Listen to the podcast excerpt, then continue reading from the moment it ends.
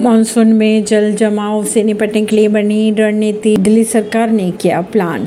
समीक्षा बैठक के दौरान शहरी विकास मंत्री भारद्वाज ने कहा है कि सभी विभाग जल जमाव वाले स्थानों की कड़ी निगरानी करे।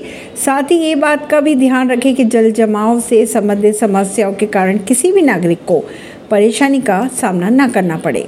विभागों के अधिकारी दिल्ली के अलग अलग इलाकों में जाकर वास्तविक स्थिति का जायजा भी लेंगे। लिव इन पार्टनर को सरोगेसी का लाभ देना ठीक नहीं, केंद्र ने एससी को बताया।